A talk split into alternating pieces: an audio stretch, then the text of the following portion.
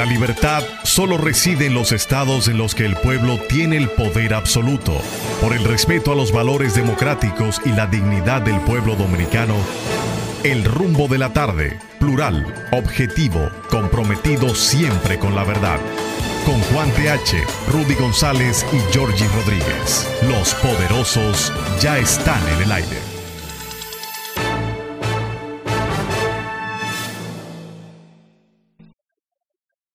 Saludos, saludos, muy buenas tardes. Sean todos bienvenidos a este El rumbo de la tarde con los poderosos. Don Georgie Rodríguez, Rudy González, Juan TH son los encargados de llevarle la información verídica, concreta y con objetividad a cada uno de ustedes de lunes a viernes a partir de las 5 de la tarde. Pero en este caso, quienes escuchan es al joven Juan Ramón Gómez, que viene siendo el bateador designado de este equipo. Destacar también la producción de nuestra querida amiga y hermana Olga Almanza. Recuerde que nos escuchamos por Rumba 98.5 FM, parte del el conglomerado de, de estaciones del grupo RCC Media. Gracias por estar en sintonía con nosotros. Eh, lamentablemente no todas las noticias son necesariamente buenas, necesariamente positivas, sino que la proliferación de las redes sociales también han ayudado que así como se se multiplica lo bueno, también se multiplican las cosas no tan buenas, no tan positivas, no tan, tan esperanzadoras. Ayer eh, fuimos testigos a través de las redes sociales de una lamentable situación que ocurrió en el río Fula. Estamos hablando Bonao, ¿no? Donde se encuentra el río Fula. Y es que eh, resultado de una de una pequeña eh, llovizna, vamos a decirlo así, una llovizna, o bueno, una, pequeña lluvia, el río creció. Cuestión que pasa constantemente, principalmente en esa zona. Sin embargo, el problema no es solamente que el río creció, el problema es que habían personas dentro del río. Y allí hay varios factores que nosotros deberíamos eh, analizar. Número uno, decir, número uno, el, factor principal es cuando se está lloviendo, yo eso desde, desde pequeño mi papá me lo enseñó. Cuando está lloviendo no es bueno, no es bueno estar en el río. ¿Por qué? Porque pueden pasar este tipo de cosas. El río de repente crece y se lleva todo lo que está a su paso. El río no pide permiso cuando crece, sino que se lleva todo lo que encuentra de frente. Y ayer le tocó el caso lamentable a varias personas que estaban allí compartiendo. Y esto ya se ha hecho básicamente una, una costumbre, que la gente llega a los ríos y se sienta, toma sillas, toma un sinnúmero, un de, de indumentarias para compartir dentro de estos eh, riachuelos o ríos. Ayer perdió la vida una madre que estaba celebrando junto a su niña y hay varias personas desaparecidas. Pero, ¿qué debemos analizar nosotros de este lamentable caso? Lo primero es, lo primero es que hay que llamar a la prudencia. Es cultura ya, es una cultura, es algo natural que la gente se vaya a los ríos, coloque mesas dentro de los ríos, coloque sillas dentro de los ríos y no importa si llueve, truene o vente, la gente no se mueve de allí porque entiende que está en su total derecho. Y sí, lo está. Ahora también debe entender que se expone a situaciones incómodas y que pueden incluso terminar con su propia vida. Esa situación que pasó allí no es propia de ser la primera vez. Y tampoco esa situación es para que, así como yo escuché a varias personas decir que hay que cerrar ese río, que la gente no se puede bañar ahí. Claro que la gente lo puede hacer, pero debe hacerse con prudencia y con precaución. A mí no se me borra del pensamiento una ocasión en la cual también yo estaba compartiendo con mi familia en un río y de repente comenzó a lloviznar y yo estaba tan feliz y tan contento porque yo tenía mucho tiempo que no visitaba el río. me dice papá, eh, para afuera. Y yo miré a mi papá y todos mis primos miraron a mi papá como un villano en ese momento. ¿Y por qué? ¿Para qué? ¿Por qué no saca? Y él nos dice, no, empezó a lloviznar. Y aunque ustedes ven una llovizna que usted no sabe lo que está lloviendo en la montaña y esa, esa agua que se acumula ya baja directamente hacia el cauce del río y eso no pide permiso. Eso mueve, mueve, eh, puede mover piedras grandes, puede mover arbustos, árboles también grandes y puede lamentablemente terminar el asunto allí. El llamado a la gente es, usted puede ir a, compartir el río sin ningún problema, a cualquiera. Ahora, hágalo con precaución, sea prudente, porque si usted se fija también en la fílmica, que vimos a través de las redes sociales el día de ayer, también estamos hablando que eh, ya era de noche.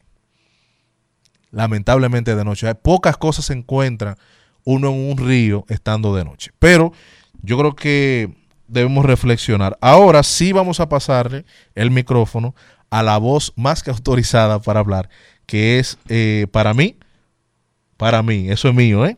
Eso es mío. Una leyenda en el micrófono, don Georgie Rodríguez. Gracias, Juan Ramón. La verdad, señores, la ciudad es un caos en este momento. Las inundaciones en las calles, los entaponamientos.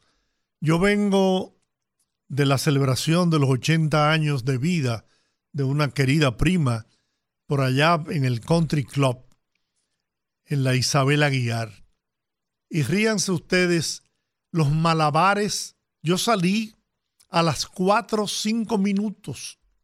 Tengo una hora para poder llegar aquí hasta los estudios de rumba. Entaponamiento por todas partes. Inundaciones por todas partes. Ese problema de el desagüe de la ciudad hay que buscarle solución.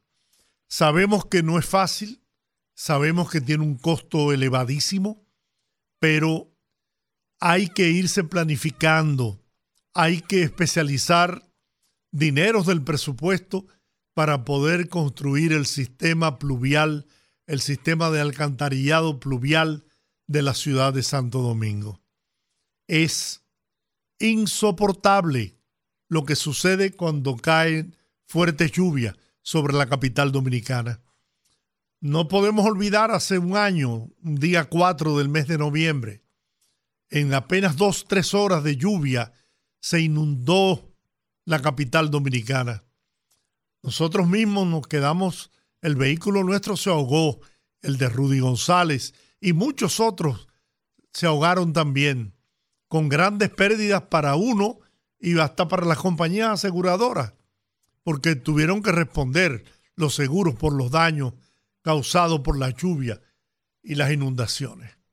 Entonces, Sabemos, sabemos que el costo es altísimo, elevado, pero hay que abocarse a resolver el problema, repito, del alcantarillado pluvial en la ciudad de Santo Domingo. Y eso no lo puede hacer el ayuntamiento, ¿eh? porque el ayuntamiento no tiene recursos con que enfrentar esa situación.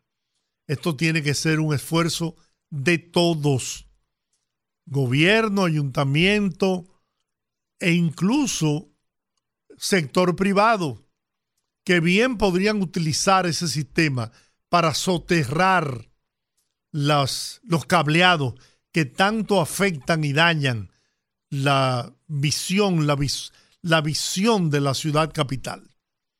Así que yo sé que esto lo ha dicho mucha gente, se ha repetido muchas veces, pero hay que seguir insistiendo. Miren, el compañero y hermano Rudy González no estará con nosotros en el día de hoy. Tiene dos compromisos con sus hijos en la universidad, Pontificia Universidad Católica Madrid Maestra. Juan TH debe estar en un tapón, debe venir en camino. Y Juan Ramón Gómez, que, bueno, nos dio la mano iniciando el programa a pedido nuestro lo llamé para que eh, por favor diera inicio al programa, porque yo estaba en un tapón que milagrosamente aquí en la tiradente alma mater, pues los AMET que uno a veces se queja de ellos, pues para bien mío, para poder avanzar en esta vía, pues estaban ahí y dieron, dieron paso rápido a, a los vehículos que venían de sur-norte por la eh, Alma Mater y Tiradente, que es la, la continuación a partir de la, de la Bolívar. Entonces, me encuentro con que el doctor Carlos Balcácer, abogado, defensor de Pedro Vinicio Padovani Báez, dueño de la empresa Transcor Latam SRL, advirtió que a partir de mañana se desconectará el sistema semafórico del Gran Santo Domingo. La advertencia se ha dado luego de que la jueza de la octava sala de la Cámara Penal haya rechazado el habeas corpus que interpuso el representante de Padovani Báez, ya que la magistrada entendió que no había amenazas de que se viole el derecho de libertad. Procuren por lo menos mañana salir lo más temprano de sus hogares para que lleguen a sus cometidos destinos a tiempo, porque se va a desconectar el sistema semarófico. Es una parte neurálgica del Gran Santo Domingo. No obstante, el abogado Balcácer aclaró, mientras mostraba ante las cámaras de miembros de la prensa un dispositivo con el que, según él, se desconectan los semáforos, de que esto no es una amenaza, sino una advertencia. La Dirección General de Contrataciones Públicas suspendió el contrato suscrito entre el Instituto Nacional de Tránsito y Transporte Terrestre y la entidad Transporte Transcor Latam SRL para la mejora del control del sistema de control de tráfico y la red semafórica del Gran Santo Domingo por un monto de 1.317 millones de pesos. Y yo me pregunto, si esta es una situación que tiene que ir, finalmente irá a los tribunales de la República, ¿no? Por lo que se está viendo. Pero ¿acaso desconectar los semáforos en la capital dominicana, en el Gran Santo Domingo, solucionará el problema tanto para la empresa como para el Intran? ¿Será ¿No será esto un tremendismo? ¿No podrá eso, esto, esta acción ser pasivo, pasiva de, de que el gobierno dominicano tome posiciones duras y fuertes? Señores, porque hacer un tremendismo como ese, eliminar el sistema de, semáforos en el Gran Santo Domingo, el caos que esto va a producir será de dimensiones inimaginables. Inimaginables. No va a haber AMED que pueda controlar el tránsito. Ni hay los AMED suficientes para intervenir todas las esquinas del Gran Santo Domingo. Entonces yo creo que si esto se ha iniciado a través de los tribunales por la vía legal, lo prudente, lo sensato es que se siga actuando en esa, en esa dirección y que no se... El, el amigo Carlos Balcácer ha dicho que no es una amenaza, pero sí lo es. Él dice que es una advertencia, pero en definitiva es una amenaza. Se está amenazando con convertir al Gran Santo Domingo en un gran caos. Y yo me pregunto, y los semáforos que fueron desmontados entonces. ¿Se obligaría a esta empresa que tengan que volver a, instalar los viejos semáforos? Es que usted no puede, usted no puede convertirse ni constituirse en el dueño de la capital dominicana del Gran Santo Domingo, que abarca la provincia también, por el simple hecho de que la Dirección General de Contrataciones Públicas encontrara, según ellos, méritos para proceder a investigar el tema del contrato, que se suscribió por un millón, por mil ciento treinta y siete millones de pesos. Eso no le da derecho a usted a atentar contra la paz social, porque mire, hasta eso, es más, eso es un tema de seguridad nacional. Óigalo bien, es un tema de seguridad nacional. Usted no puede atentar contra la paz pública, contra la paz de los ciudadanos. Usted se convertiría ahí en, bueno, yo no sé ni cómo calificarlo. Pero yo tengo la seguridad de que las autoridades del país actuarían con mano dura y fuerte para evitar una catástrofe de esas dimensiones en el Gran Santo Domingo. Yo quiero hacer un llamado a la prudencia, a la sensatez de los ejecutivos de esa empresa para que agoten el proceso legal, que se vayan por las vías legales, porque si es como ellos aseguran, que tienen toda la documentación que avalan a esa empresa para haber suscrito este contrato, pues lo que tienen es que demostrarlo. Y tienen un magnífico abogado, que es el doctor Carlos Balcácer.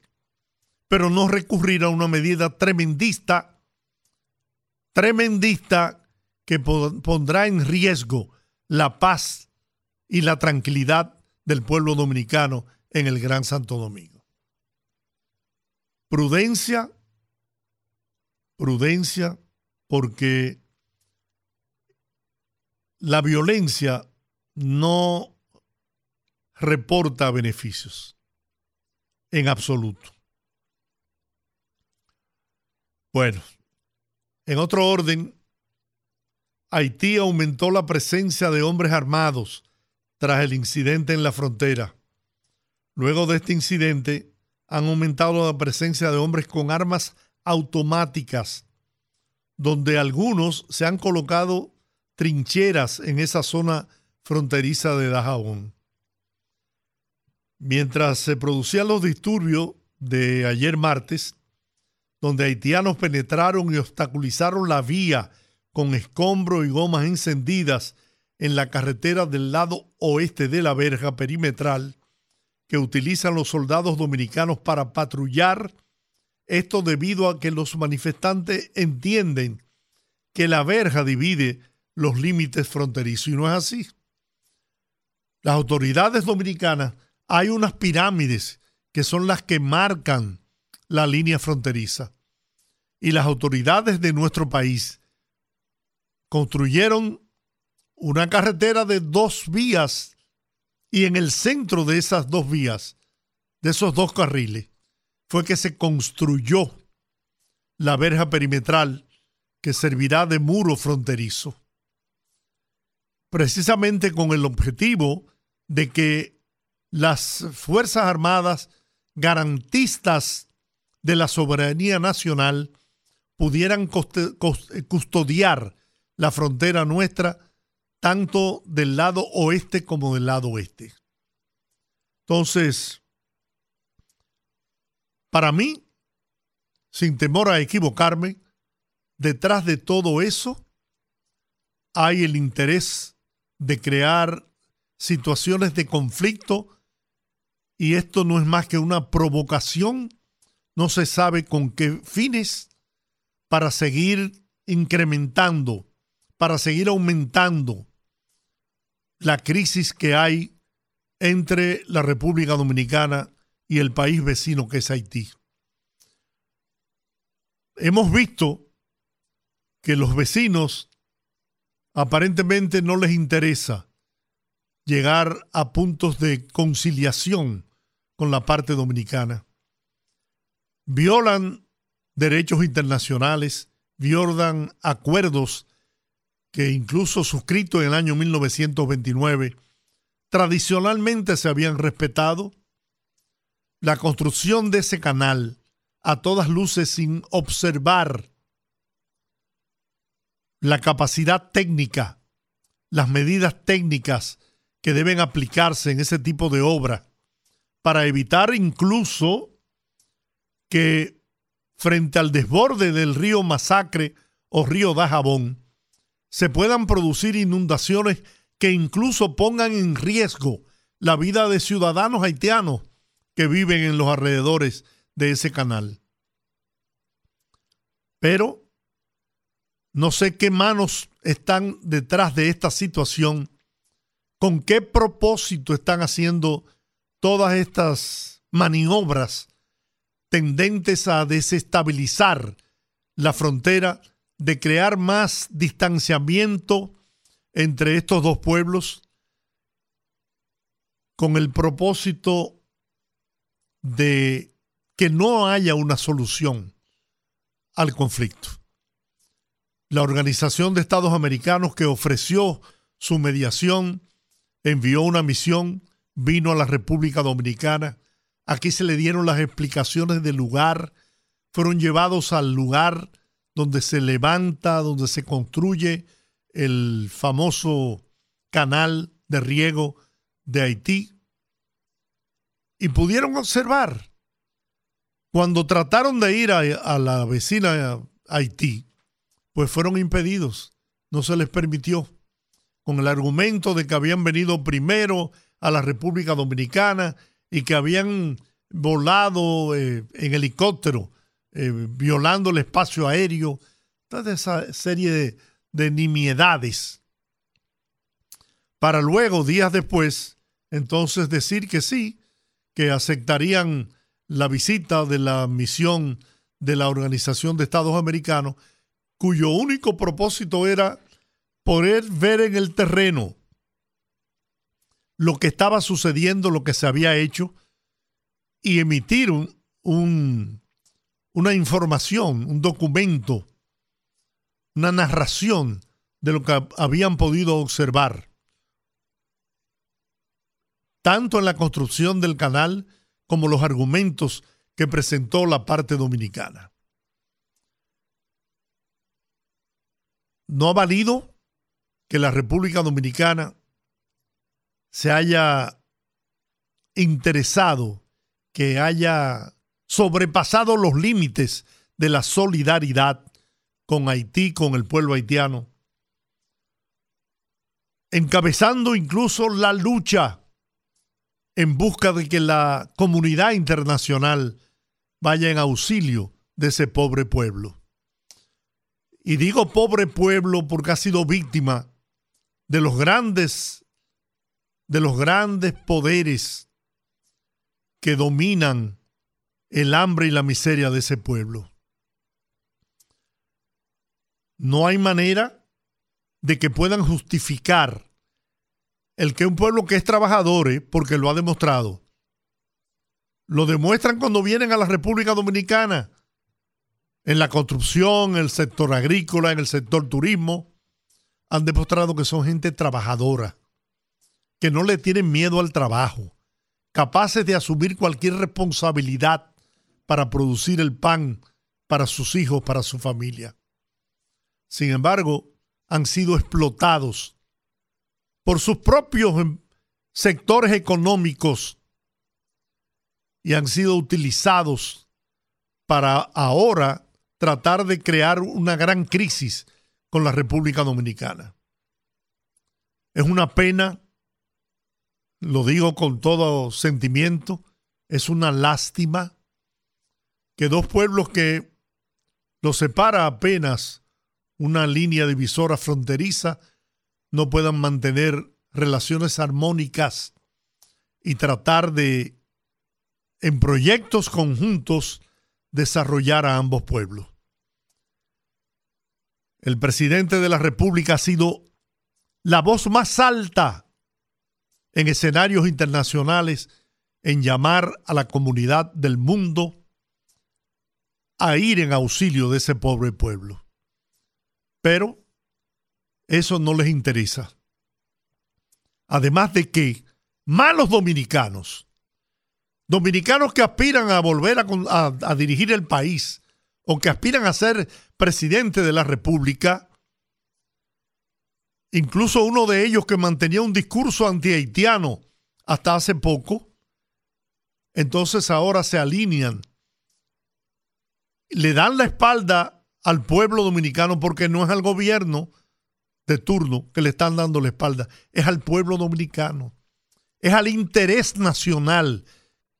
Se ponen de espalda al interés nacional con el único propósito de querer dañar, de querer disminuir el respeto, la admiración y el reconocimiento de que goza el presidente de la República con fines meramente políticos electorales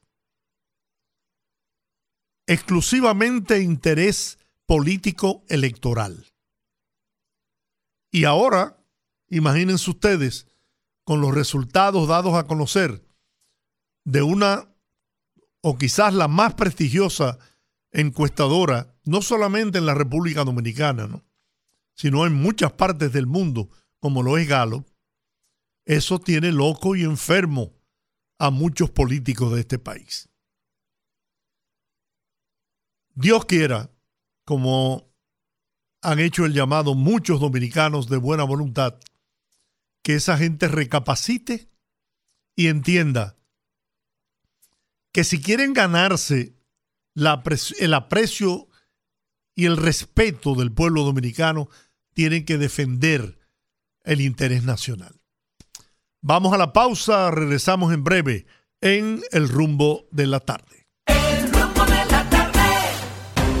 Fogarate en la radio con Ramón Colombo. Se titula Bacho Inolvidable. Porque Raúl Pérez Peña, Bacho, nunca renunció a su conciencia, porque nunca dejó de luchar contra la injusticia, porque nunca negó su fidelidad con las mejores causas de este pueblo porque nunca cometió una traición a la revolución ni engañó ningún compromiso, porque siempre rindió honor a Manolo Tavares Justo y al 14 de junio, porque fue buen amigo hasta el último día, porque nunca asumió un teoricismo que lo apartara de cumplir su misión fundamental. Por todo eso, Raúl Pérez Peña, Bacho, al morir siembra un buen recuerdo esa semilla dulce y brillante de la que, en cuanto la siembras, empieza a crecer un árbol sin parar. Fogarate en la radio con Ramón Colombo.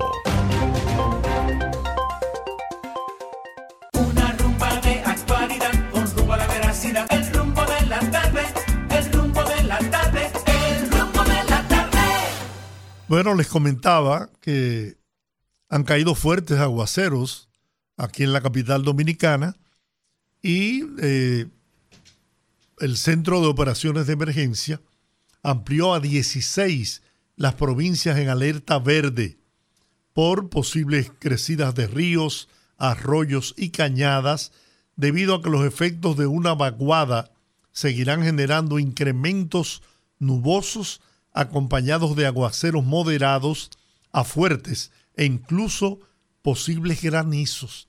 Pero quien más sabe de esto, quien siempre orienta a nuestra audiencia por su calidad profesional, por su capacidad, es nuestro meteorólogo favorito, Francisco Holguín, con quien hemos hecho contacto para que una vez más lleve orientación al pueblo dominicano.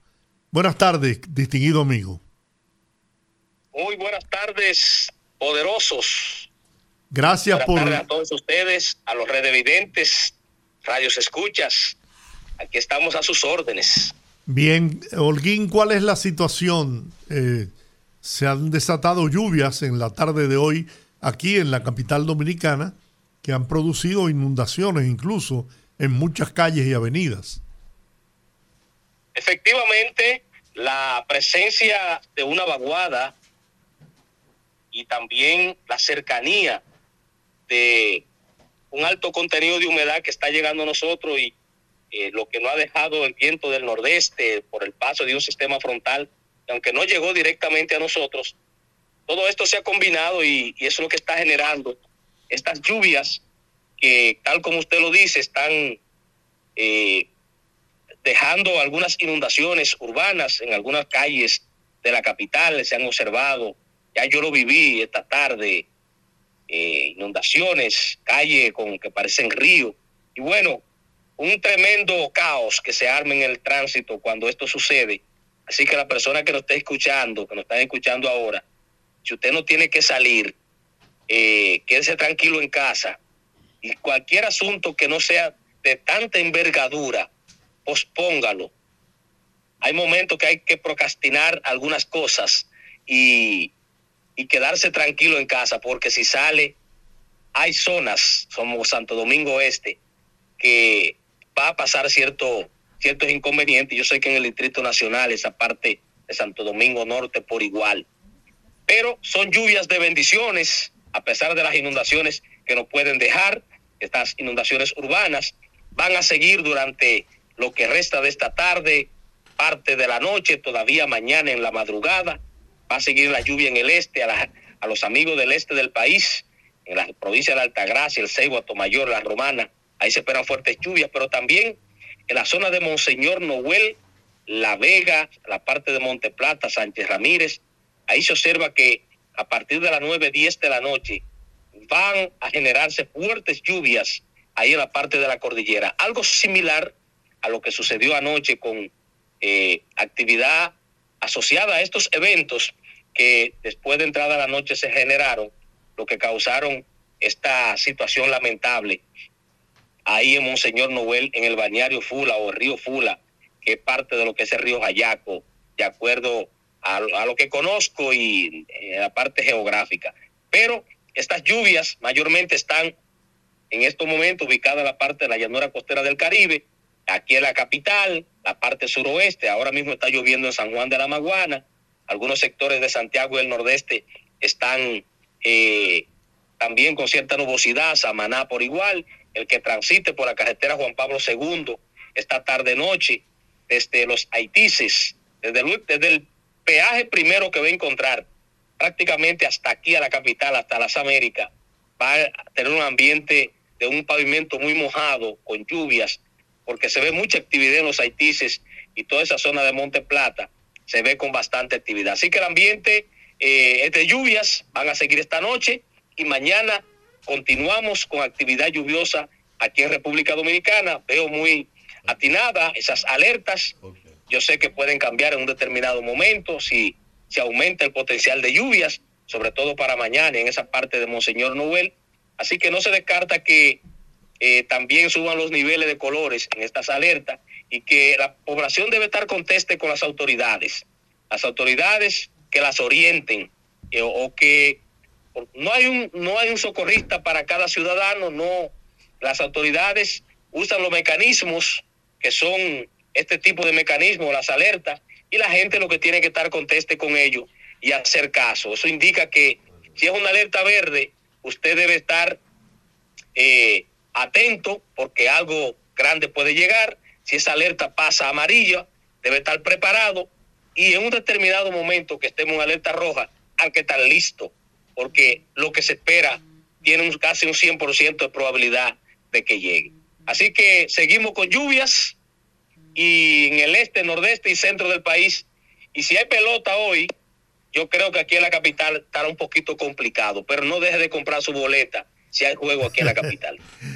Francisco, no hay ninguna, no hay ninguna formación allá en el Atlántico, en las costas africanas, que puedan, que pueda representar algún, algún fenómeno en desarrollo.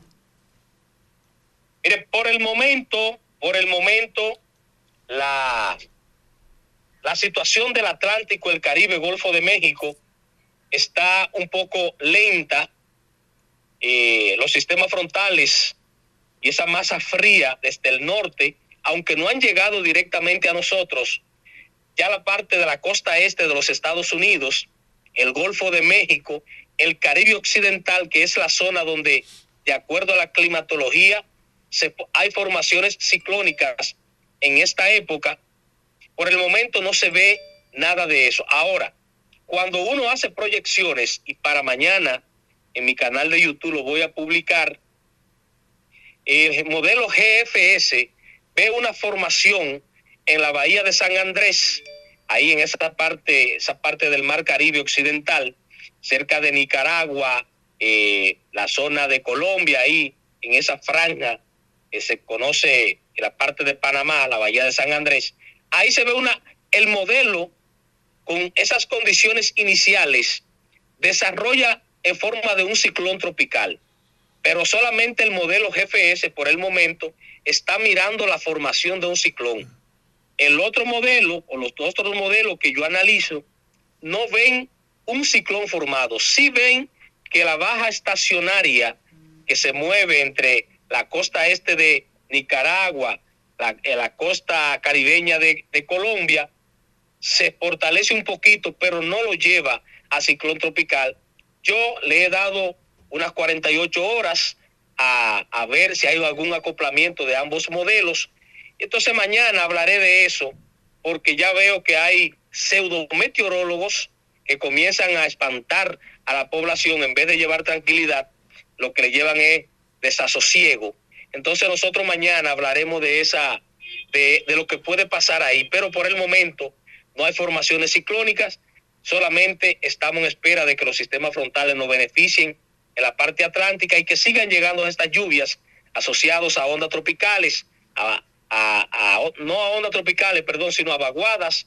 Y eh, tanto la tropósfera media y baja y también en altura estas vaguadas nos benefician con este tipo de actividad lluviosa que tenemos en el día de hoy. Y que repito, hasta el sábado se ve un ambiente lluvioso para la República Dominicana. Por lo general, Francisco, esas formaciones ciclónicas que se producen, como tú señalabas, en esta época del año en el Caribe Occidental, no representan peligro para la República Dominicana, ¿cierto? Mire, eso tiene un, es como un cuchillo de doble filo. Desde el punto de vista de la posición y, observando la circulación general de la atmósfera, nosotros podemos decir no representa peligro, pero cuando estos eventos, al formarse en esa parte del Caribe Occidental, llámese al sur de Jamaica, y sucede que hay una coincidencia de la salida de un sistema frontal de la costa este de Estados Unidos, resulta que esa circulación cambia. Entonces ellos, esos eventos ciclónicos se montan en el borde delantero del sistema frontal y se mueven las, algunas personas mayores que me dicen son ciclones izquierdos. Sí. Porque se mueven desde el suroeste al nordeste. Y para aquellas personas que hurgan un poquito, y como esto es radio, para orientarlos, si quieren puede ir a los a, a, a, la, a Google, busquen el 6 de noviembre del año 2003 la tormenta tropical Odette fue justo un fenómeno que estaba al sur de Jamaica y se movió en esa dirección desde el suroeste al noreste y un 6 de diciembre nosotros fuimos afectados por esa tormenta tropical. Puedo decir que desde esa época no hemos tenido otro fenómeno así, pero repito, si, está, si se da la coincidencia de la formación ciclónica y un sistema frontal que para esta época ya están eh, saliendo de la costa este, esta masa fría, desplazando la masa cálida y ahí que se forma el frente, como nosotros llamamos, es una línea imaginaria, entonces sí el Caribe puede ser afectado por fenómenos ciclónicos cuando se forman en esa zona, que mayormente uno dice, bueno, si se formó sobre al sur de Jamaica, seguirá para el Golfo de México. Pero cuando es esta época, hay un cambio en la circulación general de la atmósfera, que si los sistemas frontales están presentes, entonces el evento no se mueve a Cuba, ni se mueve al Golfo de México, ni, sino que se mueve hacia el área de lo que es Haití, Jamaica, la parte oriental de Cuba, y ahí a nosotros también nos pueden afectar. Muy bien, bueno, Francisco Holguín, muchas gracias, como siempre, por este informe tan certero, ¿no? Bueno, final, final, finalmente, permítame eh, solamente decir algo relacionado al caso de Bonao. Sí. De que por algunos, en mi canal de YouTube lo hice esta mañana, Y quisiera que personas como ustedes, en un programa como este, también la gente pueda escucharlo.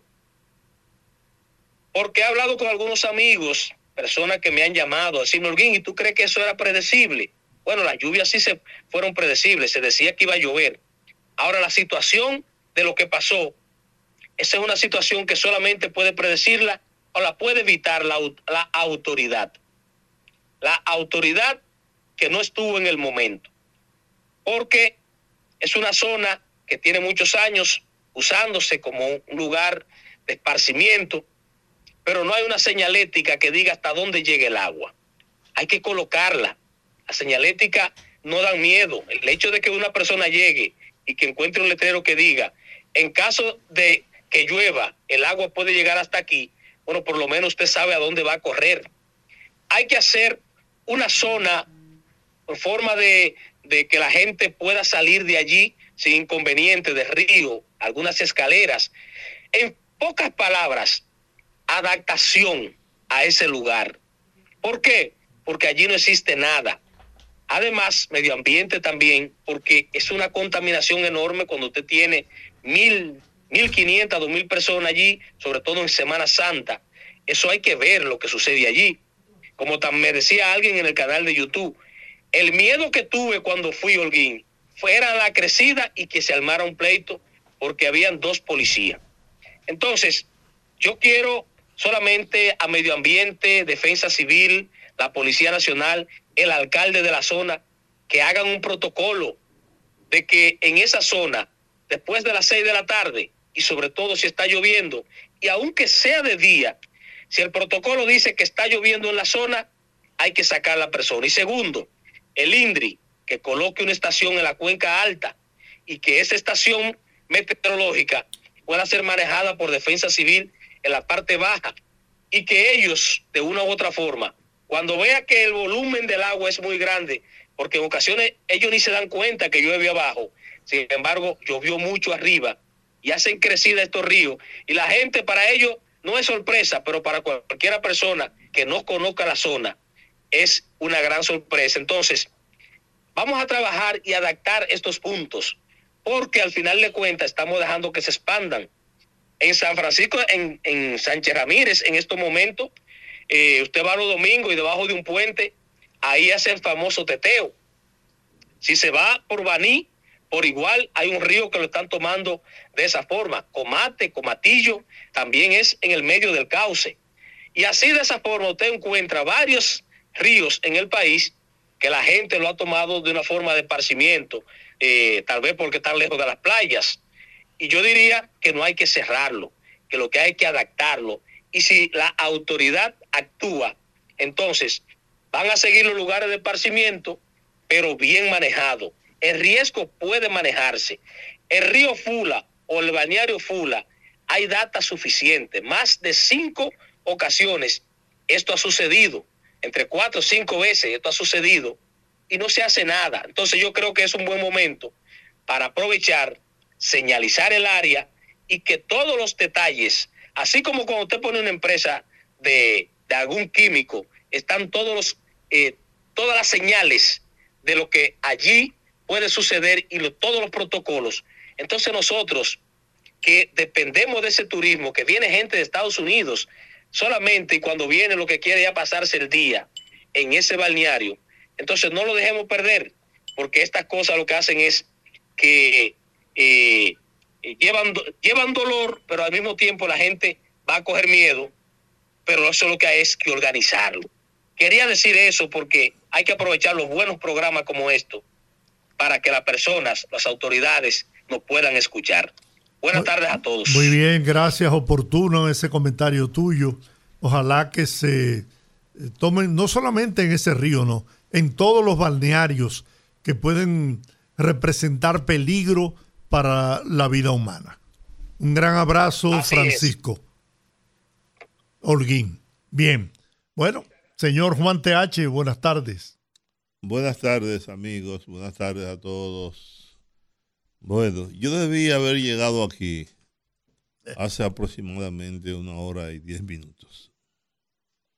Pero ocurre que cuando llueve, cuando caen algunas gotas de agua, la ciudad, la gente se amema, la ciudad se inunda y el irrespeto por las señales de tránsito es nula.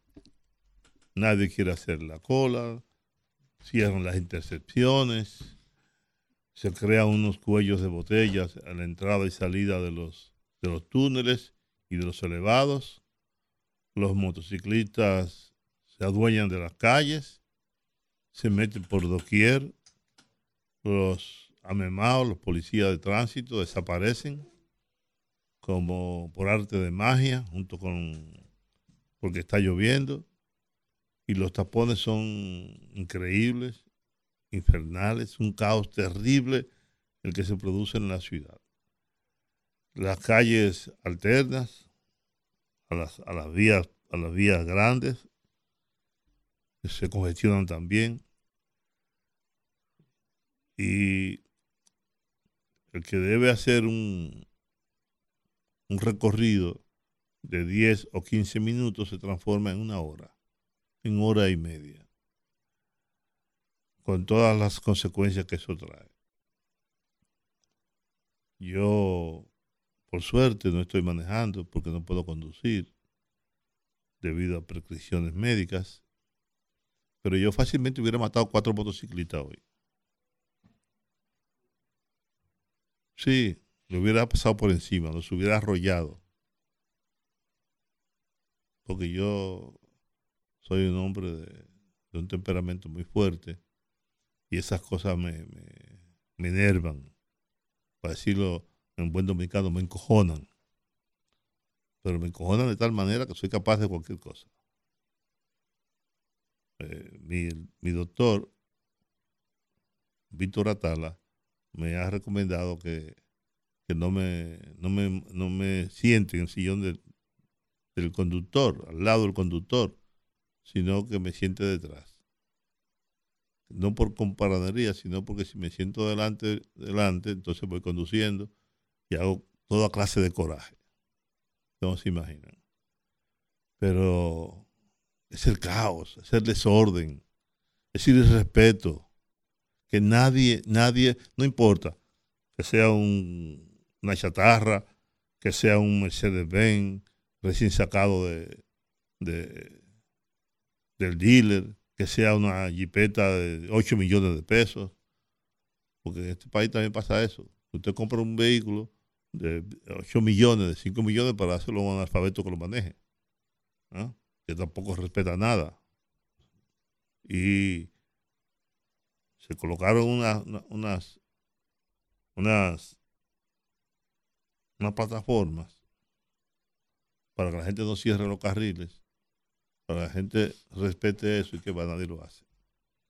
La cosa es que lo que debí, debí estar aquí temprano, porque Rudy ya había anunciado que no venía hoy, y yo tenía que estar temprano para acompañar a Georgie, se me hizo imposible, sencillamente imposible por, por, porque llovió, la lluvia, aunque estaba prevista, como dice Holguín, no pensamos que fuera de esa naturaleza. De todas maneras, ocurre siempre que cuando llueve, la gente no sé qué es lo que le pasa. Es como si la gente anduviera a pies, se va a mojar. Entonces se va a mojar dentro de un vehículo. Y eso de cerrar los, los túneles y los elevados porque nadie quiere, yo, yo, nadie quiere hacer la cola. Nadie. Nadie. Todo el mundo sigue meter adelante. Entonces, ahí ¿qué, ¿qué ocurre? Un cuello de botella. Y lo que es peor, no hay autoridad. Y las inundaciones también contribuyen a eso, porque se, se pone lento el, el tráfico. De sí, pero al margen de eso, al margen de eso. Yo decía, Juan, que sabemos el alto costo que tiene eh, la construcción del sistema de alcantarillado pluvial en, la, en el Gran Santo Domingo, ¿no? Pero hay que abocarse. Sí, pero ya hay proyectos. Hay proyectos diseñados. No, no, no, no, La alcaldesa anunció cuatro grandes proyectos en ese sentido. Y está pidiendo al presidente Luis Abinader a que contribuya al financiamiento de esos proyectos. Sí, de- porque el ayuntamiento definitivamente no tiene recursos no para tiene eso. para realizar una obra de esa magnitud. aquí se hacen tantos préstamos para muchas cosas. Yo creo que es válido que se haga un préstamo con el Fondo Monetario, con el Banco Interamericano de Desarrollo, con el Banco Mundial, con quien sea, para eso. Y mira, y hasta las telefónicas y las empresas distribuidoras de electricidad podrían aportar recursos, porque bien podrían soterrar su cableado, contribuyen al embellecimiento del ornato de la, de la ciudad y además de eso también eh, se evitan eh, cuando se producen fenómenos naturales como huracanes, grandes pérdidas por, el, por la caída de los postes eléctricos y, y- y todo el sistema eléctrico del país y del sistema telefónico. Sí, sí, sí. Yo creo que aquí hay que hacer algo. Hay que hacer algo para que la gente respete la ley. Para que los motociclistas no se suban por los túneles y los, y- y- o Mm. por los elevados. Que la mayoría de los casos son policías, son guardias, son militares. Entonces, no sé quién le ha dado el derecho a ellos a violar un protocolo establecido taxativamente para que la gente no lo haga. Sin embargo, yo, yo creo, que deben, deben hacer un algo hay que hacer. Y yo prefiero que cojan un, un grupo de policías armados, combates, de eso que usaba Pedro Guerrero, ¿no? Y a todo el hijo puta que se pase por un, se suba por un túnel, le den un batazo en la cabeza, ¿no? Pero- le pero por lo menos le que tenga el incauten- casco le puesto. incauten el motor, no, no, no, no, sin el casco, para que le duela. No le va a doler, no, no lo va a contar. Bueno, pues entonces que no lo cuente, que no lo cuente. Algo hay que hacer, algo hay que hacer, algo hay que hacer. Eso no puede seguir. Eso no puede seguir. Y la reforma policial también tiene que incluir eso. Consecuencias para todo el que viola la ley. ¿Qué es lo que falta aquí? Como digo siempre, ah, que educación. No, no, eso no es educación. Balaguer lo dijo un día, este pueblo no entiende por la buena. La única vez que aquí se respetó el himno nacional y, la, y el izamiento de la bandera fue cuando Trujillo, en el, Parque Colón, ordenó que se le entrara a chuchazos a todo, el que, a todo el que no se detenía cuando se izaba la bandera. Yo recuerdo cuando, cuando se producía el izamiento o la bajada de la bandera, había que pararse. Claro. Y si usted iba en un vehículo, tenía que desmontarse del vehículo y ponerse de pie Y en la detener, y calle. detener el vehículo. Detenerlo. correctamente. Sí, Para, para, para reverenciar los símbolos los patrios. símbolos patrios. Eso Pero eso hace mucho. Pero ahora no se respetan los padres, no se respetan, no se respetan los profesores, no se respeta ninguna autoridad. Porque no hay consecuencia alguna para que, eh, para el respeto. Al contrario, encienda, encienda la radio para que usted oiga. ¿Eh? A unos influencers que hay ahora. O a un estúpido que habla por la radio que, que, eh, pone música. ¡Ah, la, Doni! que, que, que interviene en la música y que no deja escuchar a nadie. ¿Eh? Cuando tú eras locutor, cuando tú eras DJ, tú hacías eso. No. Incluso, y lo dispone el reglamento 824. Ese otro que se desapareció. Usted tiene que, cuando presenta un tema musical, no solamente decir quién lo interpreta, sino el autor de esa, de esa composición.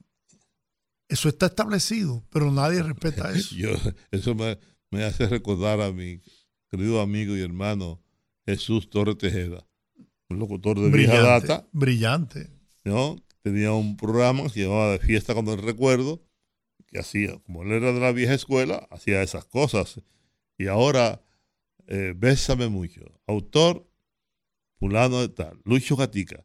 Canción del maestro fulano de tal. Entonces, siempre lo hacía. Eso era- porque es verdad. Que eso ahora es- tú no eso es sabes- educar. Señores, yo le puedo preguntar a la gente, a mucha gente, ¿quién hizo esta canción? La gente no sabe ni le importa, ni le interesa. Pero ocurre que si no hay un compositor, si No hay canción. no hay canción, ni hay cantante. Usted educa, usted educa cuando dice eh, como un bolero, autor José Antonio Rodríguez, no es Sergio Vargas.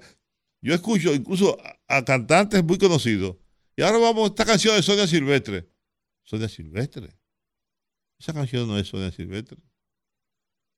Esa canción es de Noel Nicola. O esa canción es de fulano de tal. Que Sonia Silvestre. Sonia Silvestre nunca escribió ta- canciones. Una excelente intérprete. Sí, magnífica, extraordinaria. O Lucecita Benítez. Lucecita Benítez. Dani Rivera hizo canciones, pero la mayoría de las canciones de Dani ¿no? de no don son- Pedro Flores, de Pedro Rafael Flores, Hernández, o son, o son del dominicano o de Cheo Zorrilla. Zorrilla. Ah, pero vamos, vamos a darle el mérito a Cheo, que ha escrito Grandes canciones éxitos. maravillosas. Rafael Solano. Y ahora, por amor, Nini Cáfaro. ¿Qué es Nini Cáfaro? Nini Cáfaro fue cantante de esa canción. ¿no? Le inauguró. Pero la canción es de Rafael Solano. O Una primavera para el mundo. ¿no? Bueno, vamos Pero- a la pausa. Regresamos en breve en el rumbo de la tarde. El rumbo de la tarde. Bueno, est- estamos de regreso al rumbo de la tarde. en un tremendismo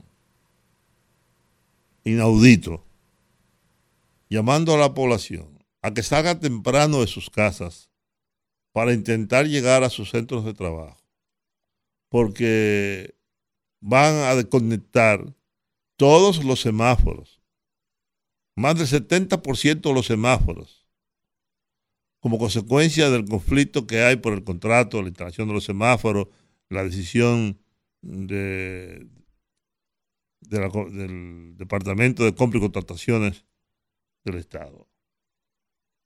Eso no puede pasar, mis amigos. En ningún país, en ningún Estado, por muy democrático que sea, por muy liberal que sea, nadie puede hacer eso.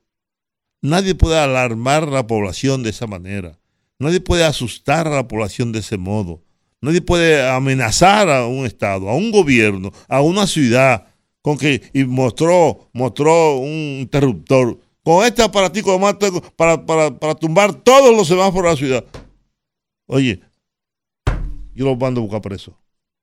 Los meto preso. No me importa, carajo, que sea abogado. No me importa que sea presidente de la Corte de Justicia. No me importa que sea lo que sea. Búsquenmelo preso por charlatán, por sinvergüenza, por lo que usted quiera. Eso no puede ser. Un gobierno, un Estado, un país no puede aceptar eso. No lo puede permitir. Hasta ahí no podemos llegar. Es imposible que eso se, admita, eso se acepte como bueno y válido. Usted puede protestar, usted puede hacer lo que usted quiera, pero usted no puede amenaz- amenazar a de eso- con paralizar una ciudad.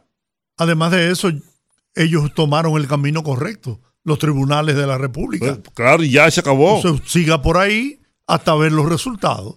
Si usted, como dicen, tiene la documentación que avala a esa empresa para por de la- el haber ganado ese concurso, ¿a que le temen? Claro, que el tribunal lo decida. Que lo que hay que hacer, si hay que, si hay que reconocerle, si hay que eh, devolverle dinero, lo que sea, pero usted cogió el camino que, que la constitución, que la ley, que el sistema democrático pone en sus manos. ¿Cómo usted va a amenazar que va, que Hombre, va a desconectar todos los Eso es atentar incluso contra la seguridad nacional. Oh, por supuesto, por eso mismo que te estoy diciendo, yo lo mando a buscar preso. Yo lo mando a buscar preso. Bueno, Pero ¿cómo es esto, señor? ¿Y qué relajo es este? mira, parece que anoche, eh, finalmente, los partidos de la red, ¿cómo que se llama? No sé, ¿qué, de qué tú Los partidos de oposición, Ah, bueno, ¿qué? ¿cómo que se llaman? La alianza opositora. eh, firmaron ya eh, por lo menos un acuerdo para postular candidatos aquí en el Distrito ¿A Nacional. quién, quién- a quiénes? Eh, Domingo Contreras, Ajá, sí. candidato a alcalde, y Omar Fernández, candidato a senador. No, está muy bien. Eso se Y dicen que mañana, creo, eh, van a convocar una rueda de prensa para anunciar unos 200 eh, municipios y distritos municipales bien, en donde llevan candidaturas comunes. Está muy bien. Yo lo veo bien. Sí. Bueno, es Claro. lo, lo mejor que pueden hacer para tratar de... ¿no? Lo único que pueden hacer.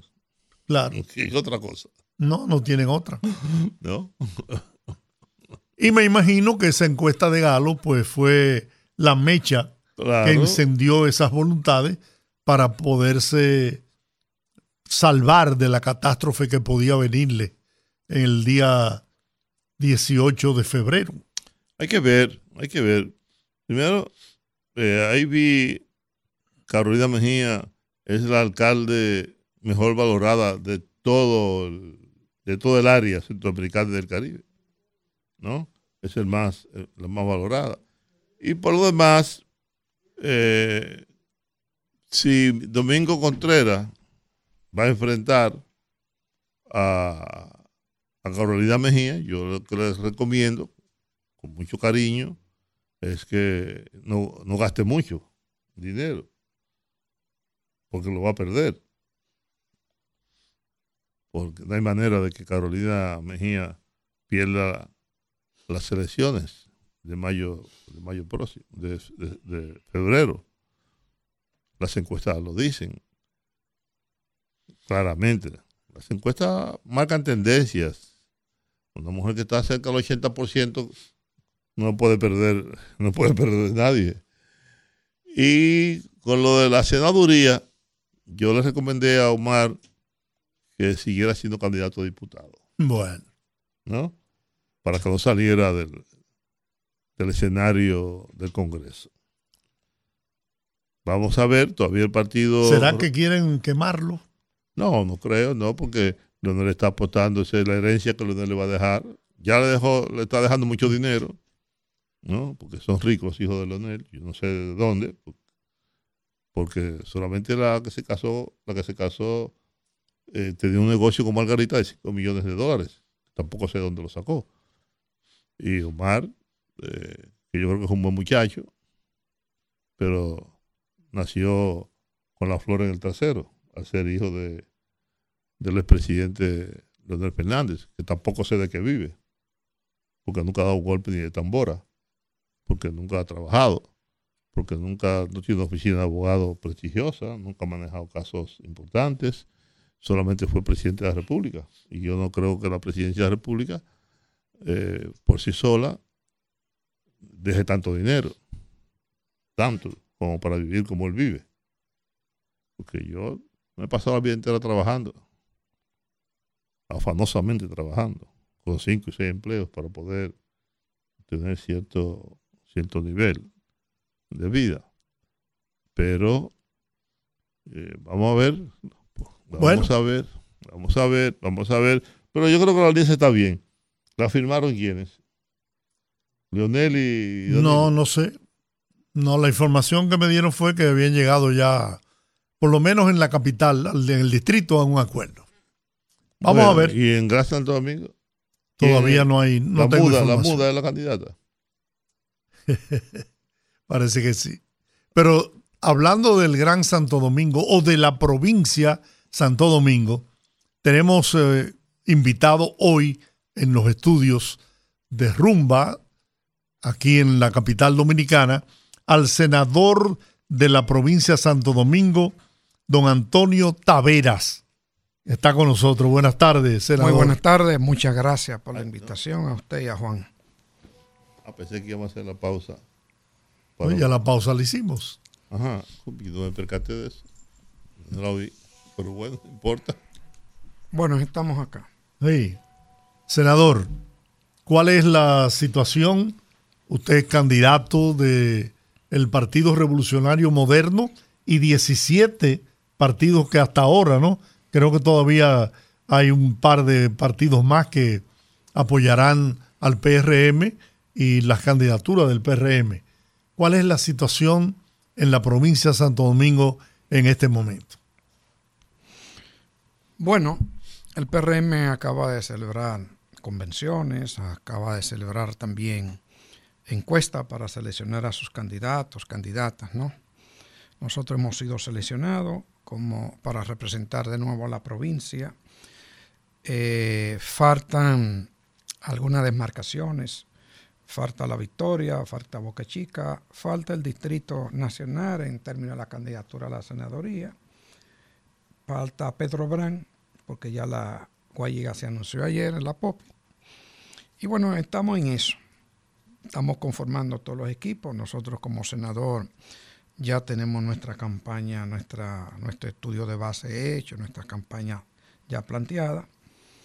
Y, y nada, eh, yo pienso que no solamente 17 partidos van a apoyar a esta propuesta de país que representa Luis Abinader, sino que pienso que la población la va a apoyar mayoritariamente, porque a pesar de que nosotros no hemos hecho las transformaciones estructurales que necesita el país debido a toda la situación por la cual ha pasado el mundo y que nos ha, impact y nos, ha impactado mucho a nosotros, cierre, cierre del sistema productivo mundial con la pandemia, que eso es difícil. Luego la guerra y todos los impactos. Esta es una de las economías más abiertas de América Latina y cualquier situación que pase en un país determinado nos impacta inmediatamente. Pero ahí vamos, estamos organizando todo esto y pienso que eh, Luis Abinader ganará cómodamente, nosotros ganaremos la senaduría más importante que de la provincia y creo que ganaremos la mayoría ¿Qué lo hace decir? de ¿Qué lo hace, las candidaturas. ¿Qué lo hace decir eso tan con tanta seguridad de que, de que usted va a ganar la provincia, la gran provincia? Bueno, el tema de ganar una candidatura, y más que yo soy senador actual, es que tú te sometes al escrutinio de la población, por su- por a lo que tú has hecho. Te pasan balance de cuál ha sido tu rol dentro del Senado y fuera del Senado. La Constitución le asigna al senador tres funciones básicas. Nosotros, nuestra primera función de legislar, tenemos 12 proyectos de leyes muy, muy importantes, originarios de nosotros. Y tiene que ver con nuestra agenda de trabajo en el Senado, que tiene cuatro puntos fundamentales. Primero, todo lo que tiene que ver con el fortalecimiento institucional. Yo he dicho permanentemente que una sociedad puede crecer lo que crezca, como ha crecido esta durante 50 o 60 años, sobre un 5%. Y si no creamos instituciones sólidas, que resuelva la conflictividad permanente que sea en una sociedad, que resuelva el tema de los derechos de la gente, pues no vamos a avanzar. Y creo que esta es la etapa. Eh, porque en otro momento creíamos que otros iban a lograr fortalecimiento institucional para fortalecer la democracia y vemos que le damos vuelta a lo mismo. Y es una promesa nuestra. Entonces nosotros hemos trabajado en ese sentido. La ley de extinción de dominio es una ley nuestra que va en esa dirección. La ley de conflicto de intereses para organizar la burocracia del país es una propuesta nuestra que está en discusión en el Senado como primer punto. El tema de recuperación de derechos, que es nuestro segundo punto. Aquí hay muchos derechos consagrados en, la Constitución y la gente ni lo exige ni lo reclama porque a veces lo desconoce. Entonces le piden a los políticos como dádiva lo que por derecho les corresponde. Entonces nosotros trabajamos en ese sentido. En el área de deportes como derecho, que está consagrado en la Constitución, también hemos avanzado con una ley importantísima para tratar de financiar el deporte de los barrios, que es una ley de mecenazgo deportivo. Eh, también en tema de los derechos hemos estado trabajando una ley sobre cuidado de la gente, una ley muy, muy avanzada que ha ayudado mucho, por ejemplo, en Uruguay. Eso es como derecho. Como tercer punto, que es nuestra agenda de desarrollo productivo, también estamos desarrollando un gran proyecto para formalizar poco a poco las empresas informales, que es importantísimo. 98% de los sectores empresariales son micro y pequeños empresarios. Estas empresas, el 60% son informales, no tienen acta de nacimiento, no tienen bancarización, no hay forma de entrar a la seguridad social. Entonces no existen. y mueren la mayoría en un espacio de 3 o 4 o 5 años. Entonces, los países que se han desarrollado han descansado su desarrollo productivo en este sector. Entonces, estamos impulsando eso. Pero yo, mire, En el, en, el, en, en el tema del empleo también, nosotros eh, hace dos años y medio, y fue una propuesta de campaña, organizar la provincia a través de ordenamiento territorial y un cinturón empresarial alrededor de la provincia. Hemos propuesto el, el, plan de desarrollo que el presidente le llamó Santo Domingo 2050. Estamos trabajando en eso. Ya hay tres decretos que formalizan este plan. Uno de eh, que crea la oficina técnica bajo la sombrilla del MEPI. El otro que crea la zona de desarrollo. Y el tercero, el fideicomiso público para desarrollar esto. Es decir, que hemos venido cumpliendo una tarea en los tres sentidos que nos asigna la Constitución. pero mire, eso es así. Un legislador tiene eh, constitucionalmente labores que realizar. Sin embargo, hay un- una creencia popular, muy popular, de que el diputado, el senador, tienen otras funciones. Usted llega a la casa de un senador, de un diputado, a las 5 de la mañana y ya está llena de gente. Está reclamando una receta, que tiene un hijo interno, que tiene la esposa convaleciente, que fulano le dio un derrame cerebral, y, y todas esas cosas que no son, que no son parte de las funciones de un legislador, ni de un senador, ni de un diputado. Yo hace un tiempo, hace un tiempo, pregunté cómo estaba el senador de la provincia. Me dijeron, bueno, y vi unos números. Hay un, un alto porcentaje de ciudadanos de la provincia que no conoce al senador. Supongo que eso ha debido variar, porque usted está en la provincia. ¿Cómo, cómo, ¿Cuál es su vínculo con la gente de la provincia? Usted no coge los barrilitos, contrario a la mayoría de sus colegas, no Ni importa el exoneraciones, partido, ningún ni- tipo de privilegio en el Senado. ni privilegios, ni exoneraciones. Bueno, ¿no? Yo con la exoneración nunca he estado en desacuerdo. Solamente que creo que dos, cada una, una cada dos años es mucho. Un carro, un carro, usted tiene un vehículo cuatro años y es suficiente. Un vehículo de cuatro años todavía es un vehículo nuevo. Bueno, pero yo no me voy a, a- a enfrascar a discutir eso ahora. No, no, no, no, Ese yo punto. estoy diciendo Ahora, lo que yo voy a, voy a, voy a, a contestarte la pregunta. Exacto. Mire, nosotros tenemos tres años y más o menos dos meses, tres siendo senador. Desde el primer mes abrimos tres casas senatoriales. Una en Santo Domingo Este, una en Santo Domingo Norte, otra en Santo Domingo ese otro, Oeste. esa, esa es la limitación que usted tiene y es Perdón. que es muy grande Perdón. el territorio. Abrimos tres casas senatoriales, precisamente para darle salida a demandas individuales, muchas veces a demandas colectivas del territorio, que son responsabilidad del Estado muchas veces y de los gobiernos locales. Así es. Y precisamente como aquí no hay instituciones fuertes, aquí el Estado ha desamparado tradicionalmente a la gente, a la gente. Entonces, el representante más cercano es el diputado, el regidor o el senador. Así es. Entonces, la gente se acerca al senador, al diputado, para que le solucione situaciones de vida y de situación material inmediata. Y eso hay que entenderlo. Eso hay que entenderlo. O sea, yo trato de no acercarme a la gente dándole, resolviendo un tema de la gente y que la gente entienda que es un intercambio por su voto. Siempre tratamos de que la gente no lo entienda de esa forma. Nosotros tenemos diferentes programas desde la senatoría, desde las casas senatoriales. Uno es, le llamamos Voces del Barrio.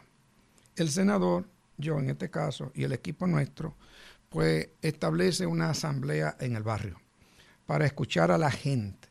Generalmente, para la sorpresa, los temas que te plantea la ciudadanía no son un tema de carácter personal. La mayoría son temas de carácter comunitario, contrario a lo que yo creía antes.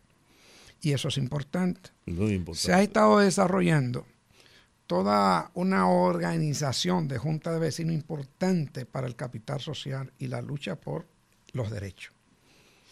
Y la mayoría lo que le piden al senador es que tienen temas de asfaltado, de contén, de agua potable, Rasura. tema de educación, tema de planteles escolares sin terminar, tema de alumbrado, tema de seguridad y tema de fuente de trabajo en el territorio. Todo eso le piden al senador cuando hacemos la asamblea Voces del Barrio. ¿Qué hacemos nosotros? Si tenemos la oportunidad de que hay un tema de agua, pues yo pongo en voz alta muchas veces al director de la CAS, que Fellito Suberví, explíquemele a la comunidad tal qué está pasando con el agua. Si no me lo puede explicar, pues sacamos una comisión, vamos allá, lo mando o voy yo y Fellito le explica. Si hay posibilidad, cuándo se va a resolver, cuándo no se va a resolver. Lo mismo que con Deligne y el asfalto, lo mismo que con INAPA. Y O sea, usted tema- sirve de interlocutor Claro, permanentemente. De entre, la, entre la comunidad ejemplo, mire, y las mire, instituciones. un tema recurrente era el alumbrado de las calles. Pues yo entonces, después que fui a la distribuidora, pues no tuve más que sentarme con el presidente y decirle, mire, yo me monto en el metro todos los viernes para ir a Santo Domingo Norte, a hacer asamblea que llamamos Voz del Barrio. Y están pidiendo bombillas y no las hay. Entonces el presidente mandó a comprar en principio 60 mil bombillas y me dijo, te voy a dar 30 mil para la provincia. Y ya estamos en eso. Ya hay 18 mil que empezamos a ponerla la semana pasada y ya esta semana vamos a empezar, eh, empezar- el, el lunes de fiesta, yo no pude ir, pero se empezó en Santo Domingo Norte. Esta semana vamos con 18 mil en el oeste. Pues una gestión del senador. ¿Te Claro. entiendes? Entonces, eso es una parte importantísima. Mire, Pero ¿de qué tantas bombillas hace falta en la provincia? Toda. Toda. Porque, mire, el sector eléctrico ahora tiene un tema fundamental. Atención, y es que, y es que ya aquí no hay apagones porque no se le esté pagando a los generadores, Los o porque no hay suficiente generación. Las hay las dos. El tema ahora es que la inversión que se debió de hacer hace 15 años en el tema de los grandes transformadores, de la red eléctrica, nunca se hizo y ahora están explotando todo. Se está invirtiendo una cantidad enorme de dinero en cambiar esos transformadores, en cambiar las bombillas. Las subestaciones que son- Esa misma, las subestaciones, y en eso estamos. Mire, nosotros también ahora tenemos un tema que es un tema que yo diría eh, eh, humano fundamental en la provincia. Más de 250 mil personas están siendo desalojadas en la provincia. Desalojo masivo. Tanto. Sí. Hay cerca de 20 barrios. Nosotros empezamos. a- el presidente me dio el primer caso de los Alcarrizos. Medio Alcarrizo lo están desalojando. Parte de Pantoja. ¿Y por qué? ¿Y Mendoza. La Isabelita, la Isabelita, la Caleta, con todos sus barrios. Bueno, ahí se ha dado la situación que muchas veces el Estado, los gobiernos anteriores, habían asentado comunidades a través del CEA, bienes nacionales, y que luego la vendieron con la gente adentro. Y ahora lo que tienen los dueños, los títulos, que hay que respetárselo porque los títulos son válidos, cuando investigamos los títulos son válidos, no importa cómo lo validaron, son válidos, son comunidades que tienen 30, 40, 50 años, donde el Estado Dominicano ha hecho inversiones importantísimas. ¿no? Y tienen derechos Entonces, adquiridos ya. entonces, eh, ahora lo que estamos haciendo es tratando de llegar a acuerdos, una mesa de conversación, para que no nos desalojen esos 20 o 30 barrios en la provincia. Son drama humano, pero hemos ya aplacado todo eso y el Estado Dominicano está en disposición y nosotros hicimos una resolución del Senado llamando al gobierno para que pagar el justo precio de estos terrenos y que una sola familia que tenga más de 30, 40, 50 años viviendo en un barrio como Mendoza, La Isabelita, eh, los girasoles, que aunque está en el distrito, eh, Pantoja, Medio Alcarrizo, no sean desalojadas. Entonces es un trabajo que estamos haciendo de la senaduría en el territorio, importantísimo también. Otro trabajo ¿Y por qué, y por qué esos estamos- dueños de terrenos eh, no actuaron en años atrás y Bueno, lo vienen a hacer ahora? Esas listas están años atrás. Lo que pasa es que no tenía nadie quien le sirviera de canal, como en este caso somos nosotros, las casas senatoriales, que ahora, inclusive, el padre Cela era quien llevaba la, la voz cantante antes de morirse, pero lo hacía prácticamente en el distrito, en esa zona. Eh, nosotros hemos pedido también la colaboración de, de- de la institución que dirigió el padre Cela, que eh, me llama... Ay, bueno. El Alzheimer. No, no es Alzheimer, el cansancio del trabajo del día, hermano. Bueno, y estamos trabajando con Ciudad Alternativa. Con Ciudad Alternativa, todos estos temas le hemos pedido también. Hemos creado una unidad técnica en la, Casa Senatorial para bregar con todo eso. Y la verdad es que hemos llevado alguna tranquilidad a la familia de, de todas estas 20 comunidades. Entonces, son trabajos que estamos haciendo. Mire, para hacer política en este país es muy difícil desde el punto de vista de que tú piensas Difícil en y una costosa. sociedad Difícil y costosa. y costosa, en una sociedad organizada, en una sociedad de derecho, una sociedad donde el Estado funcione para todo el mundo, donde la democracia funcione real y efectivamente en todos los sentidos, no solamente para el voto cada cuatro años. Todos los que estamos en esta labor por un tema de compromiso país, con un tema de conciencia que tú tienes, entonces es difícil y es costosísima también. Senador, por lo que he escuchado, ¿no? Usted ha hecho una labor eh, valorada y apreciable por sus representantes. Sin embargo, le confieso que yo me estoy enterando ahora. ¿Adolece usted de las mismas fallas en el aspecto de comunicación que tiene el, el gobierno en muchas de sus instituciones? Mire, la verdad es que estos dos primeros años, a pesar de que yo jueves, viernes y sábado estaba en el territorio, pero estaba muy concentrado en los aspectos del Senado. Yo estos primeros dos años dirigí la Comisión de Justicia, que es la comisión por donde pasan todos los proyectos. Y tengo que verlos todos. Pero también estaba en siete comisiones más, más las comisiones especializadas. Por ejemplo, yo participé como coordinador de la comisión que cogió la Cámara de Cuentas. Estuve en la, la, la- Junta Central Electoral. Estuve en el Código Penal, trabajando duro con el Código Penal. Entonces, toda esa comisión especializada. Y ahora yo lo que quiero es trabajar con la gente en el territorio y resolviendo temas. Comunicación, sí, hemos estado comunicando. Lo que pasa que nuestra, nuestra comunicación se está haciendo mucho por las redes. Por las redes. Entonces llega a la gente por las redes. Eh, ahora vamos a pasar a comunicar todo esto también por los canales de los cables de la provincia que son poco. ¿Usted sabe por qué el baratos, presidente Luis Abinader aparece con 55, 58 y hasta 60 puntos?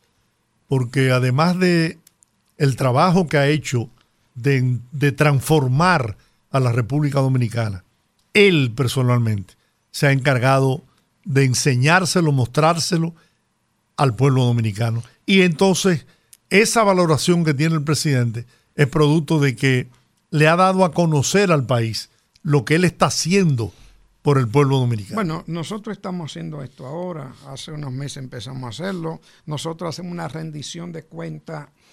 eh, todos los años hemos hecho rendición de cuentas, pero hacemos una rendición de cuentas semanal también desde el Senado, que se llama ¿Qué es lo que en el Senado? Donde nosotros hablamos de todo lo que hacemos en el territorio y todo lo que hacemos en las comisiones y también lo que hacemos en la sesión del Senado, ¿Y los usted- proyectos. ¿Tú entiendes? ¿Y usted- es que, mire, la provincia es medio país. Es una provincia de casi 4 millones de habitantes. Es una provincia que tiene eh, zonas agrícolas, zonas suburbanas y zonas urbanas. Es una provincia muy pobre. Es una provincia que muchas veces la gente no tiene, aunque tenga un teléfono celular, no tiene para comprar un paquetito porque tiene que comprarlo de plátano, huevo, pan, para ver un mensaje que tú le envías diciéndole lo que tu senador está haciendo. La gente en la provincia piensa en su metro cuadrado diario, en cómo va a comer, ¿te entiendes? Y eso es un tema. Hay, hay el alcalde de Santo Domingo Este, siendo diputado, eh, propuso darle una identidad a la provincia. Porque provincia, Gran Santo Domingo, aquello, incluso hasta propuso un nombre. Usted no ha podido o no está de acuerdo con rescatar, con darle a la provincia una, una identidad. Bueno, tú, tienes un- tú, tú no estás chequeando por ahí o tienes información del equipo. Mire, eh, a nosotros eh, nos interesa mucho que la provincia tenga su identidad. Mire, nosotros venimos con una campaña que se llama Santo Domingo es Pasión, que es una campaña para presentar la identidad de las siete de los principales municipios. La provincia es quizás el territorio con mayor identidad que hay en este país. Pero al ser una provincia que fue, que siempre fue segmentada, por ejemplo, Santo Domingo Norte tiene una identidad propia muy fuerte. Sí. Lo mismo que el oeste, lo mismo que Boca Chica. Entonces la gente no la conoce. La gente no sabe ni siquiera que Santo Domingo tiene un gentilicio, ni lo tiene. Ahora nosotros estamos tratando de formalizar ese gentilicio que santo dominguense, santo domingueño, lo vamos a someter a un estudio focus group para ver, para poner en perspectiva, para que la gente se sienta Ah, no orgullosa. quería que se llamara Trinitaria. No no, ese es el municipio de Santo Domingo Sí, Este, pero- que yo estoy de acuerdo. Ojalá podamos ponerle provincia la Trinitaria, yo estaría de acuerdo, porque además es un nombre emblemático históricamente. Pero vamos a resaltar en Santo Domingo de Pasión toda esa cultura culinaria del baile. Por ejemplo, los congos de Villamey, el chicharrón. La gente no El sabe que el chicharrón, priprí- Georgie. la gente no sabe que el Pripri es de Santo Domingo Norte, que los primeros habitantes de Santo Domingo Norte fueron los esclavos libertos del sur de Estados Unidos. Entonces ahí hay una riqueza cultural. La gente no sabe que en el oeste están las ruinas de Engombe, con posibilidades 20 milosamente debajo de su tierra, que en Santo Domingo Este está la primera iglesia del mundo, que no fue la catedral, la iglesita pequeña está ahí. Y al margen- en la ¿Te margen El margen oriental. está ahí. ¿Te entiendes? Santo Domingo Este, por ejemplo, Santo Domingo Norte Este tiene los humedales de los Amas, que es una preciosura. ¿Te entiendes? Entonces todo eso lo vamos a resaltar. Eso la puede potenciar el aspecto turístico de la Dígame- provincia. dígame una cosa. ¿Usted tiene alguna medición? ¿Y qué dicen esas mediciones? ¿Cómo marcha? ¿Cómo, cómo es? Yo sé que, yo sé, me decía Eddie Olivares recientemente, que el partido es muy fuerte en la provincia. El partido, PRM, es muy fuerte en la provincia. Y que esa es una garantía de éxito. No solamente del senador, sino de los demás candidatos. Bueno, ¿Tiene usted alguna medición? Sí, ¿Qué nosotros le- le medimos constantemente, vamos a medir a finales de noviembre, pero en principio nosotros, por ejemplo, acabamos de hacer eh, hace mes y medio, dos meses, una encuesta de base para montar nuestra campaña. Pero también estábamos midiendo los candidatos a alcaldes por la contienda y cómo íbamos en la contienda interna con los demás competidores míos. Eso medimos todo eso. También ¿Y usted tiene medimos competidor? la ¿Usted tiene fortaleza. Había, había ya tres personas. No, no digo yo, no, yo digo, sí, yo lo sé eso, yo digo eh, externo. Sí, sí, hay. Todavía no lo han presentado oficialmente, pero me supongo que la Fuerza del Pueblo y el PLD presentarán sus candidatos, o uno solo o, o dos por separado, ¿tú entiendes? Pero hay algo importante. El presidente Luis Abinader en todo el país, en la provincia de Santo Domingo, tiene una aprobación de 65-70% a su gobierno pero también en su simpatía, cuando tú lo mides, tiene sobre un 53, 56% con respecto a los otros candidatos, tanto de la Fuerza del Pueblo como el PLD. Entonces, medir al senador en este escenario era muy convulso porque había una contienda interna y los votos se separaban.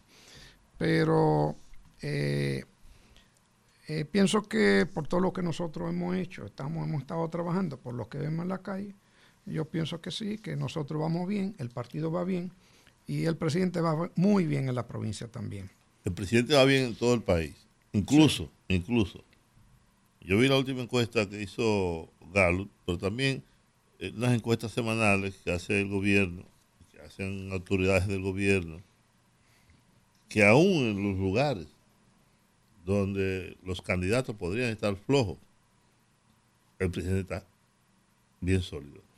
En todo el país. Mire, el- el- los pueblos no es verdad que están permanentemente equivocándose.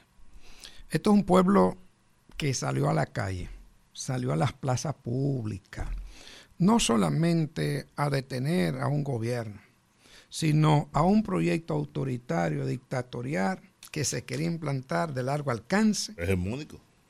y que el Estado dominicano era la fuente a través de la hipercorrupción del financiamiento de ese proyecto autoritario a largo alcance. La gente exigió cambio, nosotros dijimos que sí. Yo soy parte de una coalición que vino a acompañar al presidente Luis Abinader. Yo no pertenecía a ningún partido político cuando se me hizo la propuesta. Yo era miembro de Marcha Verde y dirigía la Asociación de Industriales Herrera. Y luego tomamos la decisión debido a las condiciones en que estamos viendo el deterioro del país. Y ahí decidimos acompañar a, a Luis, al PRM y a las demás fuerzas políticas que fueron parte de ese gran proyecto de cambio.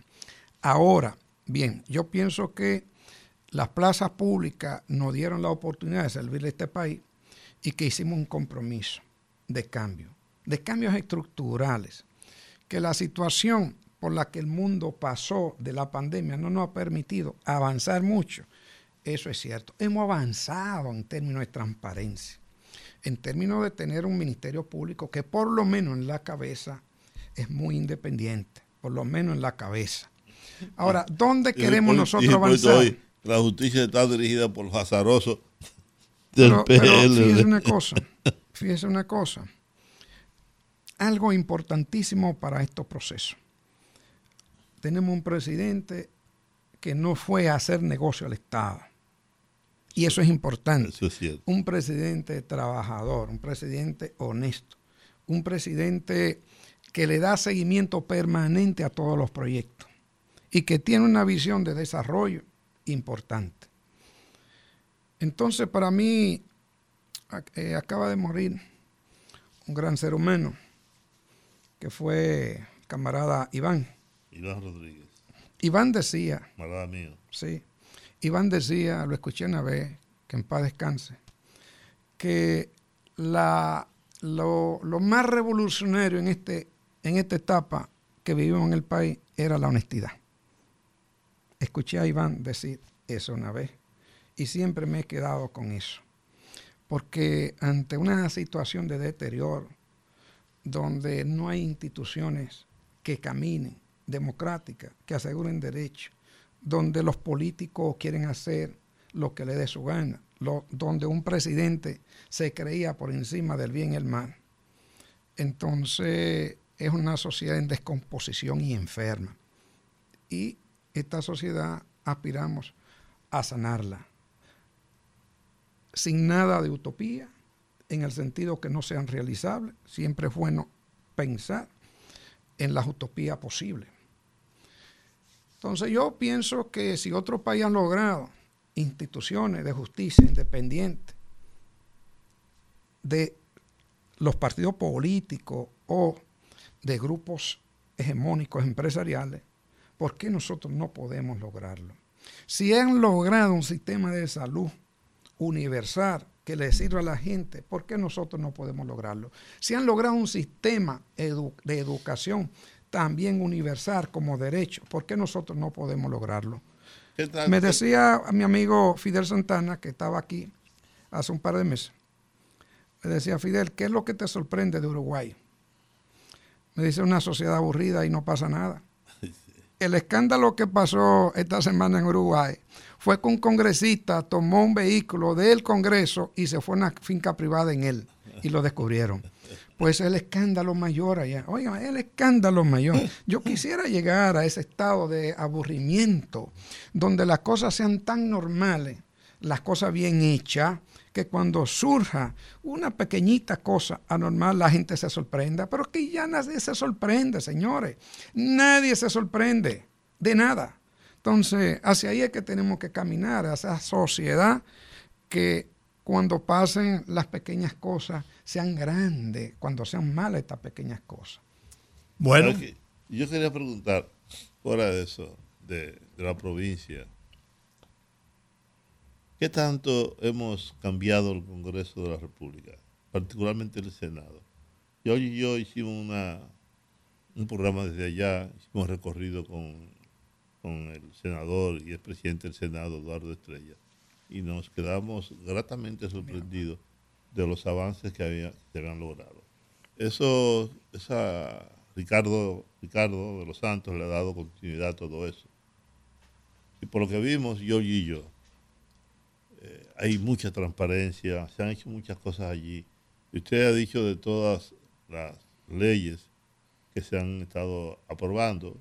Ahora recientemente el presidente del Tribunal Constitucional hablaba al respecto de la institucionalidad, del respeto a la ley, a la Constitución de la República, etcétera. Y eso, y la independencia que ha logrado el Senado, aun cuando, aun cuando el presidente de la República cuenta con la mayoría de los senadores. ¿Qué tanto, cómo se siente usted como senador? Como, este- como parte de este Senado, de este nuevo Senado de la República. Mire, eh, como yo quizá él no sea el más indicado para responder a esto, pero Pero usted es senador. yo lo sé, pero te paso a explicar lo siguiente. Yo vengo con una visión política quizá diferente a otro senador. Eh, y eso a veces trae frustración cuando tú no puedes empujar los cambios por los cuales tú fuiste. Eh, pienso que el Senado y el Congreso es un reflejo de la sociedad. Ahí hay de todo. Es un reflejo de la sociedad. Así como anda la sociedad, andan sus representantes. Andan sus representantes. Eh, algo importante, y es que el presidente de la República ha respetado mucho el tema de la separación de poderes.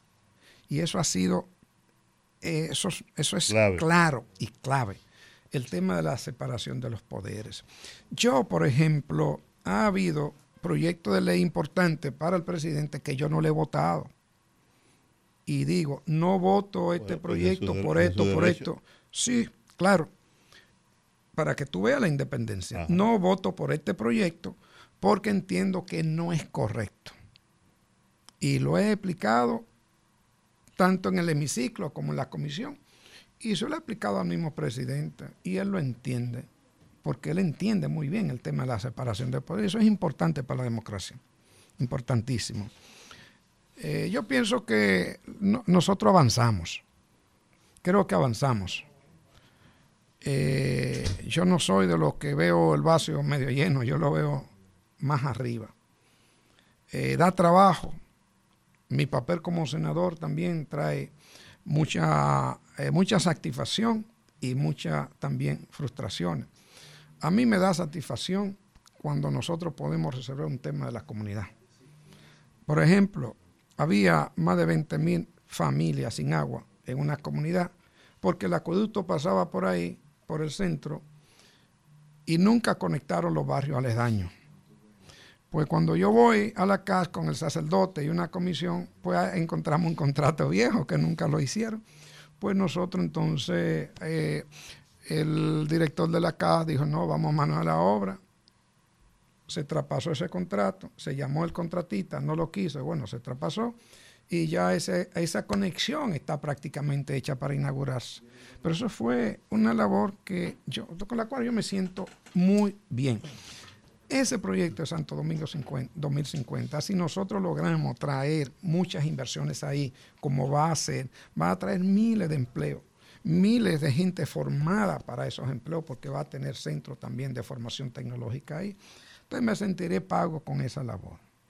Bueno, senador, se nos terminó el tiempo. Agradecerle el que nos acompañara en esta conversación, desearle éxito en eh, sus aspiraciones a lograr nueva vez la representación senatorial por la provincia de Santo Domingo. Y bueno, y muchas gracias a ustedes. Y bueno, nosotros ahora tenemos la compañía de Yo no me doblo. La gente me pregunta por qué yo no me doblo. Los muchachos en el barrio dicen, senador, no se doble.